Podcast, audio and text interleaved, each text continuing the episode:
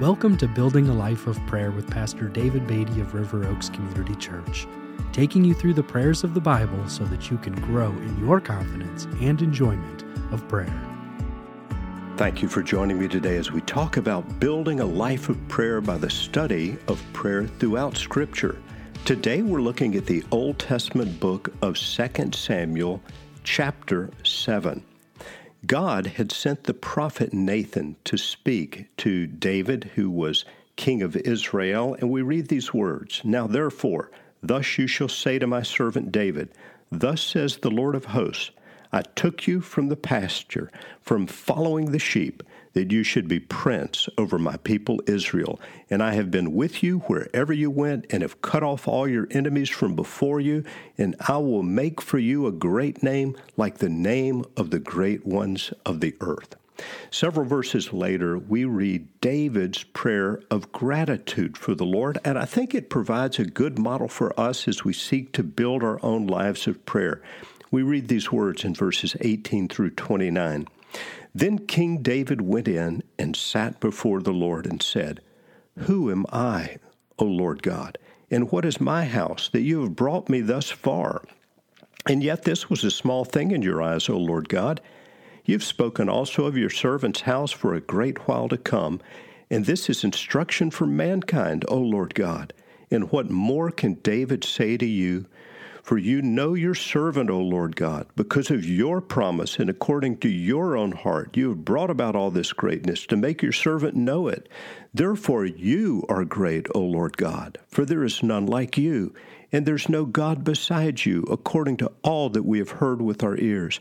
And who is like your people Israel, the one nation on earth whom God went to redeem to be his people, making himself a name and doing for them great and awesome things by driving out before your people, whom you redeemed for yourself from Egypt, a nation and its gods? And you established for yourself your people Israel to be your people forever. And you, O Lord, became their God.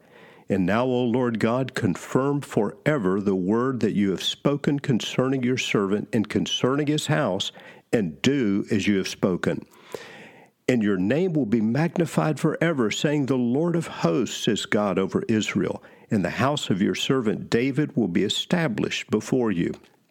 For you, O Lord of hosts, the God of Israel, have made this revelation to your servant, saying, I will build you a house. Therefore, your servant has found courage to pray this prayer to you. And now, O Lord God, you are God, and your words are true, and you have promised this good thing to your servant. Now, therefore, may it please you to bless the house of your servant, so that it may continue forever before you. For you, O Lord God, have spoken, and with your blessing shall the house of your servant be blessed forever.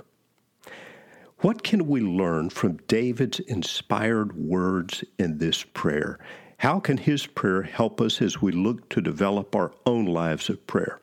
Well, first of all, we see a humble assessment of ourselves is important when we approach God. David says, Who am I, O Lord God, and what is my house? Secondly, a focus on the greatness of God. David prays, Therefore, you are great, O Lord God.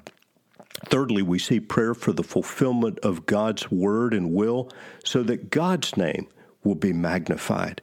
And then finally, we see David's prayer for God's blessing, his grace upon his own house and upon his role in God's plan and the role of his descendants.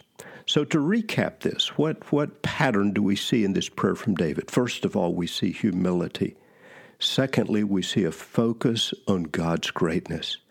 Thirdly, we see prayer for His word to be fulfilled and for His name to be magnified. And then finally, we see David's prayer for blessing upon his home in his role in his plan, reminding us as we come to God with humility and focus on His greatness, prayer for His word to be fulfilled, that we then can pray for His blessing on our lives, our homes, and our role in His great plan.